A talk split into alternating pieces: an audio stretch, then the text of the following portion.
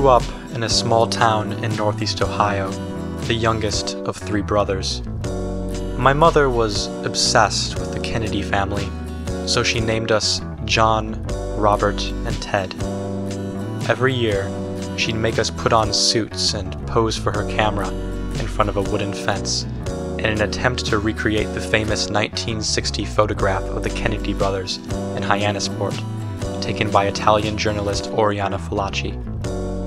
My brothers were dead ringers for the Kennedys, perfectly capturing their playful, aristocratic charm, but despite my mother's best efforts, I never managed to live up to my namesake. No matter how much Crisco oil she put in my hair, she couldn't overcome my powerful cowlick, and instead of Ted Kennedy's well maintained coiffure, my hair resembled some sort of electrified beaver pelt. After the first few years of this ritual, she could no longer afford to purchase new suits for us, so we would borrow them from family friends or scrounge through thrift store bargain bins, and my suit never fit properly. The shoulders bunched, the sleeves hanging several inches over the tips of my fingers. My mother would make a 3x2 foot print of each photograph, and the most recent edition would be hung in a place of honor in the parlor of our home. Most people would politely ignore my shabby appearance and say, Those are some good looking boys you have, Mrs. Steffens. I'll bet they'll be congressmen someday. The only one brave enough to tell the truth was Mr. Spencer, the old man who tuned our piano. The first time he came to our house, he took one look at me in the family portrait and said, That's the ugliest Kennedy I ever seen. While my brothers were accepted to Ohio State on athletic scholarships, I did very poorly both on the athletic field and in the classroom, and dropped out of high school my senior year.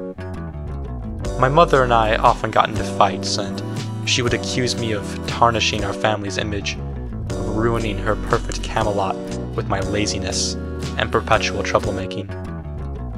One of the Kennedy children, Rosemary, was born mentally retarded and the father, Joe Sr., had her lobotomized in an unsuccessful attempt to cure her behavior, placing her under the custodianship of nuns in Wisconsin.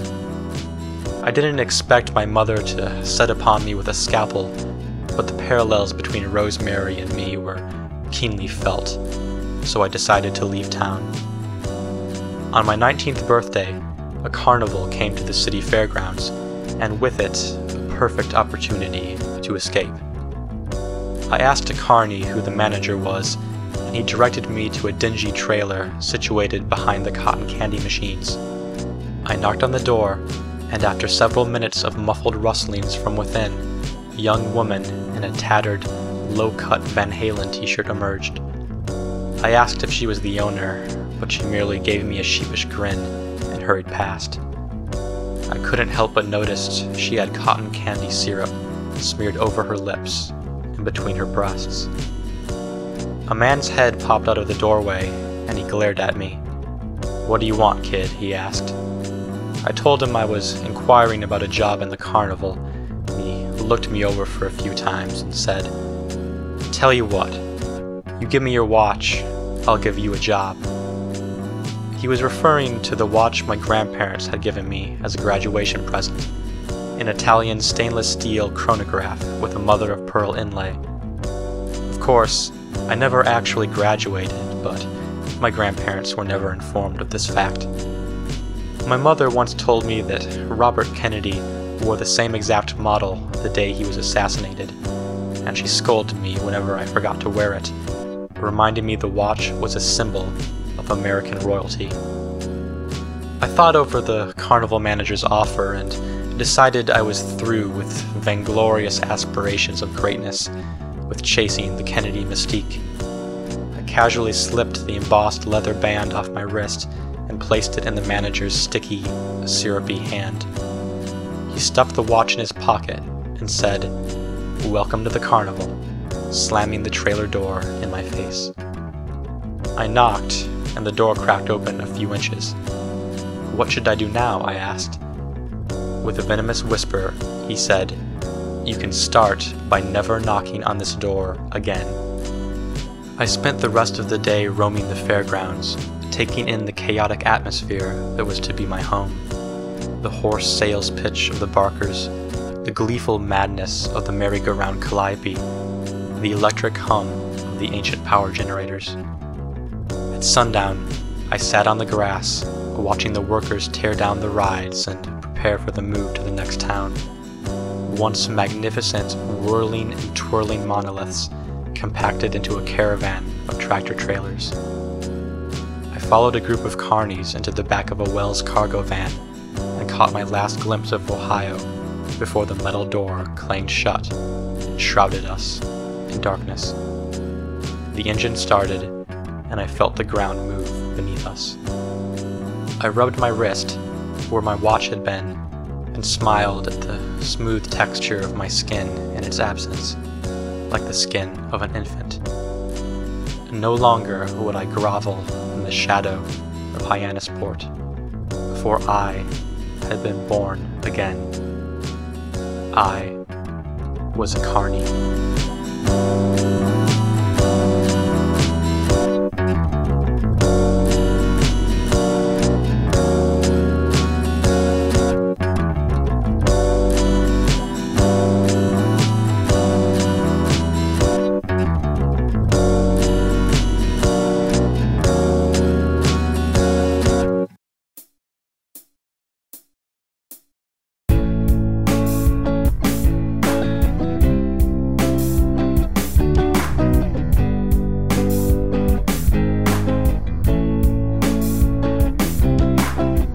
Any romantic illusions I had about the life of a carny were dashed the day I received my first paycheck. The net total was a negative number, which I assumed was a mistake. I showed the check to another carny, and he said, No mistake, you owe the manager 50 bucks. It turns out I was charged $35 to stay at our trailer park lodgings at the local armory $50 to rent the space for the shooting gallery I operated, $40 to replace the stuffed animals won as prizes, and a $10 electrical hookup fee. On top of it all, I had to pay for my meals, which consisted of nachos for lunch and corn dogs for dinner. My earnings came exclusively from a percentage of my ticket sales, and despite America's love affair with firearms, my shooting gallery was a financial bust two weeks of backbreaking labor, and I was 50 bucks in the hole. Not wanting to run into the manager, I lay beneath the blurred silver shell of the Gravitron, the popular ride where passengers are plastered to the wall of the spinning machine by centripetal force, the floor gradually giving way beneath them. I let the acceleration of shape and color mesmerize my senses while I contemplated my future as a carny. As often happens when I meditate, my thoughts turned to the Kennedys, whose legend had been drilled into me by my mother since birth. I wondered how the accident prone Kennedy men, seemingly genetically predisposed to tragedy, would fare as carnival workers. Perhaps John Jr. would have been sawed in half by the Go Gator kiddie ride, a fate that befell one of the mechanics that worked on our crew the alligator shaped train dragging his body along the tracks while demented calliope music played in the background. Maybe instead of dying in a skiing accident, Michael Kennedy would have fallen asleep at the wheel after a long day of work and driven a tow motor at full speed into a hot dog stand. JFK wouldn't have been felled by a sniper's bullet from the Texas School Book Depository but a whiskey bottle tossed from the Ferris wheel might be plausible. As I mentally assigned the Kennedys their violent fates, the Gravitron sputtered to a stop, and the dazed passengers stumbled out of the hulking chrome compartment. Just after the last patron left the ride, a slick looking character in an ultra suede tracksuit darted inside. Before the ride jock could protest, the tall, wiry stranger was on his way out his pockets bulging with unknown contents. Intrigued, I followed him as he weaved his way through the crowd of marks, which is what we call the paying customers, hightailed it for the empty lot behind the diesel power generators. When he was certain he was alone, he emptied his pockets onto the grass, spilling out watches, cell phones, jewelry, loose change, dental floss, and packs of latex condoms. He sorted the contraband by retail value and stored it in Tupperware containers he hid behind the generators, except for the condoms, which he returned to his pockets, and the dental floss, which he left on the ground. Before he could flee the scene, I approached him and asked him what he planned to do with his stolen goods. He looked me over, not unlike the carnival manager, and said, I'm gonna sell them to pawn shops, or maybe other carnies. Why would a carny want a lady's necklace? I asked him. Some suckers will buy anything, he replied. It's called capitalism. And that's how I met Tree. Tree got his name from his 6 foot 5, 150 pound frame. He was the first to introduce me to the fine art of collecting shake, which is what carnies call the personal belongings that people lose on roller coasters and other high speed rides. Shake was the great economic equalizer, turning my deficit into a surplus. Now I could afford to supplement my corn dog dinners with the occasional tasty freeze or snow cone. On a particularly lucrative day, I might even splurge on a spindle of cotton candy. Thanks to Tree, I was on Easy Street. In addition to Shake, Tree taught me to rummage through the garbage cans on people's tree lawns the night before trash pickup, a weekly routine we referred to as junk night. We mostly looked for old clothes, which we sold to the new carnies. In addition, we also stockpiled beer and sold it to carnies by the can. We were the face of fairground entrepreneurship. One night, junk night, Tree and I were rooting through garbage in a nearby suburb when we felt the white flash of car headlights on our shoulders. We hid behind a minivan parked in the driveway and watched as the approaching vehicle stopped several yards in front of us. The driver stepped out, and we immediately recognized him as the carnival manager. He sidled over to the passenger side and retrieved an unconscious girl, who he slung over his shoulder and deposited on the front lawn. He wiped his hands on his blue jeans, casually returned to his Toyota Land Cruiser, his taillights receding into pinpoints down the endless suburban boulevard. Tree and I left our hiding place to examine the girl and discovered she was swaddled in a thick blanket of blue cotton candy. We tore off the artificially sweetened mackinaw and thin, wispy tufts revealing her naked body beneath. She looked to be about 16 or 17 years old, and though she was breathing normally, she was completely passed out. We slid some ragged cutoffs from the dumpster over her pelvis and a torn Metallica t shirt over her torso, and carried her to the front porch, where we gently rested her on a plastic deck chair. We collected the strands of cotton candy littering the yard and consolidated them into a single dense cloud, storing our treasure in a black plastic garbage bag. We rang the doorbell and ran like hell down the boulevard, the garbage bag billowing behind us like a parachute. That cotton candy lasted us an entire week.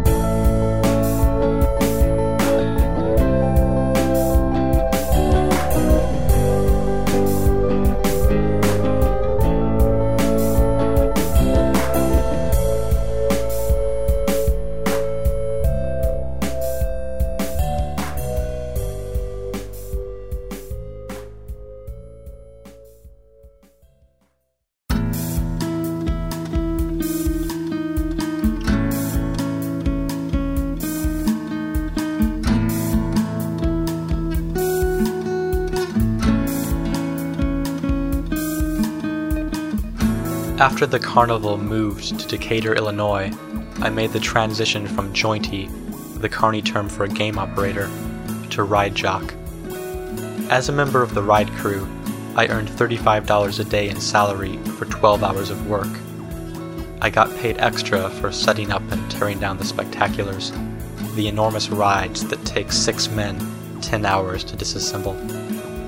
We kept track of the time records on a chalkboard in the cookhouse, and the manager paid us a bonus if we broke a record. And my crew broke records on the Seattle Wheel and the Gravitron my first week on the job, and we celebrated by spending our bonus on St. Ides 40 ounce malt liquor. Tearing down the intricately constructed rides required great precision and teamwork, and after working long hours side by side with the ride crew, I developed a real sense of camaraderie with my fellow carnies. Most people think of carnies as dirty, foul mouthed vagrants on the outer fringes of respectability, but in my experience, the carnival is simply a microcosm of society. There are dreamers, charmers, loners, and romantics, wild eyed wanderers, and blue collar pragmatists.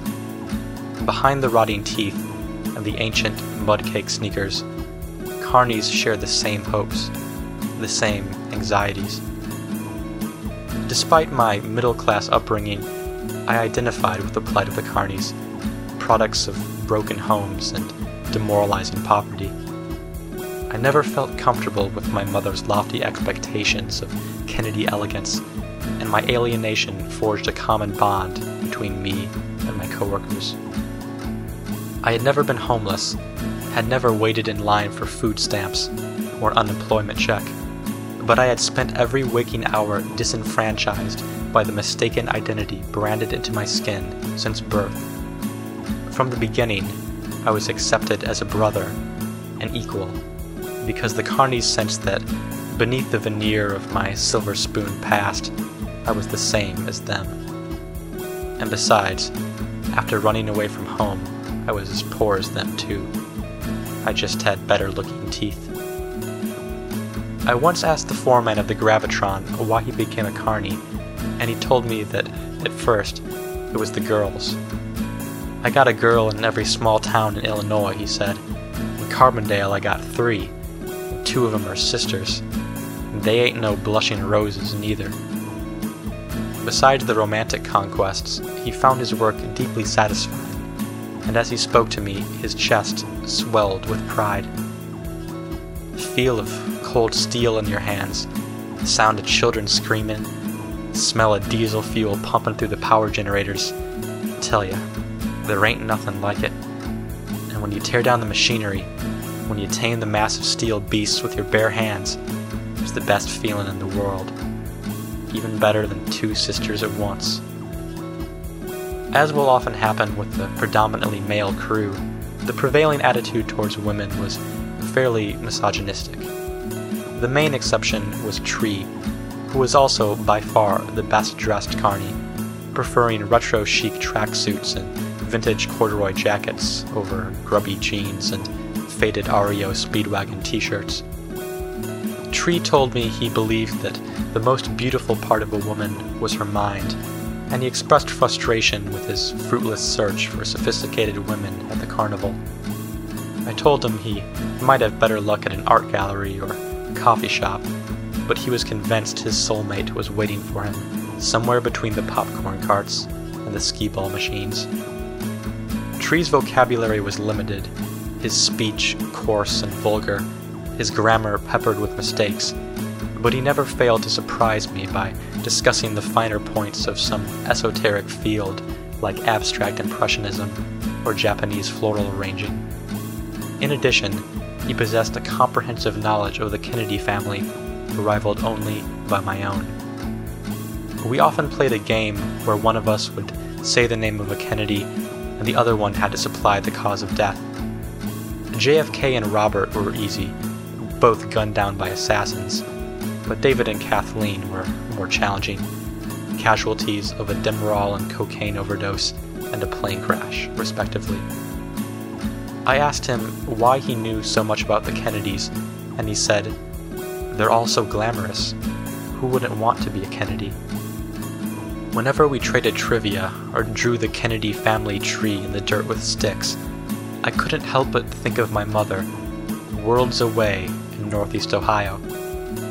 Illinois, my present home, is similar geographically, but the ideological chasm between the traveling carnival my mother's white collar existence is as vast and divisive as an ocean or impenetrable mountain range. To my mother, Aunt Tree, and to most people, the Kennedys represent a uniquely American form of royalty, a distinguished clan of charismatic intellectuals playing touch football on the lawn, and glamorous princesses effortlessly charming the most supercilious of socialites.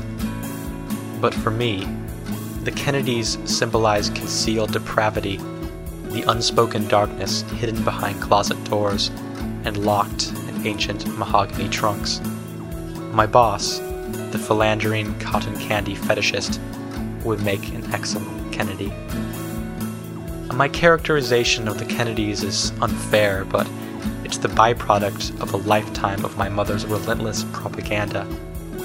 When John Jr. and his wife Carolyn perished in a plane crash, my mother wore black for a week, a veil enshrouding her tear stained face the family's American flag flown at half mast. The same day, my beloved dog Duke was hit by a station wagon and killed. His dead body was thrown on the front lawn, a four day feast for scavengers before Friday garbage collection.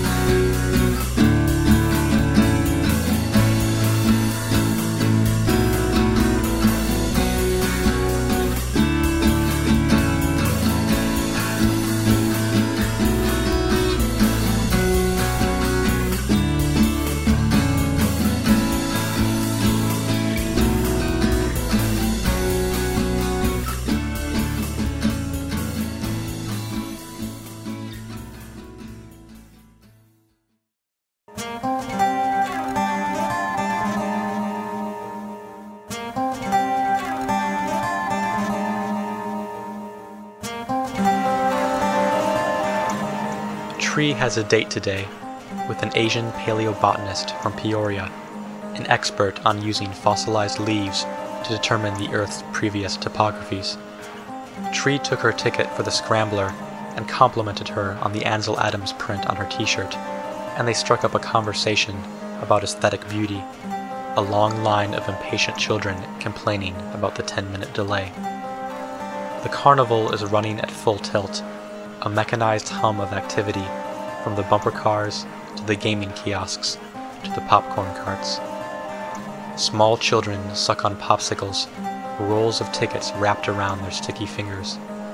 Teenagers loiter in the parking lot and make out behind the power generators. Ride jocks chain smoke cigarettes and baritone voiced barkers lure passers by to the ring toss and fool the guesser. All the world is aglow with the blinking lights of the spectaculars. As a favor to Tree, I closed the inflatable moonwalk early so he can make love to the paleobotanist on a bed of vulcanized rubber. He instructs me to turn on the compressed air cannons once things start heating up. After the lovemaking session, I walk with Tree and his companion through the empty fairgrounds, the last of the carnies piling into the flatbed of a pickup truck. The carnival is ours now, the discarded Coke bottles, the paralyzed rides, the ballet of the paper napkins in the wind. All of it. The perfect consummation of such a glorious day is a midnight ride on the Ferris wheel, and as Tree pulls the lever, I slowly embark on my shaky ascent to the heavens. From my lofty position in the rickety steel carriage, the world seems so clear a never ending cycle of death and rebirth, of highs and lows. I breathe in the rarefied air of popcorn butter and unfiltered cigarettes. I drink Coca Cola from a 32 ounce plastic Holy Grail. I tower over kings and soar above the stratosphere. I have no need for Camelot, for knights on shining horses, for my mother's wounded dreams, for I am a phoenix rising, an angel returning, and this whole dark valley is mine.